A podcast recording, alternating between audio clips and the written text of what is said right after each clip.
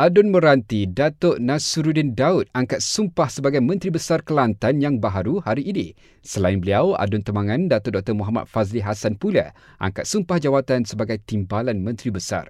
Dalam pada itu, di Terengganu pula, ADUN Ru Rendang, Datuk Seri Doktor Ahmad Samsuri Mokhtar angkat sumpah jawatan Menteri Besar untuk penggal kedua. Sultan Terengganu turut memperkenan pelantikan sepuluh anggota Esko Negeri terdiri daripada sembilan ADUN PAS dan seorang ADUN Bersatu. P K R Pulau Pinang mengesahkan telah kemukakan tiga nama calon untuk mengisi jawatan Timbalan Ketua Menteri serta dua jawatan Esko Negeri. Mereka terdiri dua calon Melayu dan seorang berbangsa Cina. Masing-masing meraih kemenangan pada pilihan raya negeri Sabtu lalu.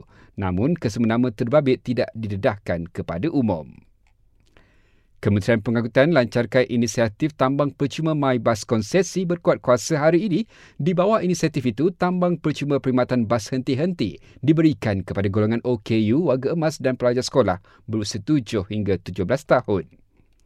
Dalam pada itu, pelajar layak boleh membuat permohonan bantuan subsidi tiket penerbangan berjumlah tiga ratus ringgit menerusi laman sesawang syarikat penerbangan mulai hari ini.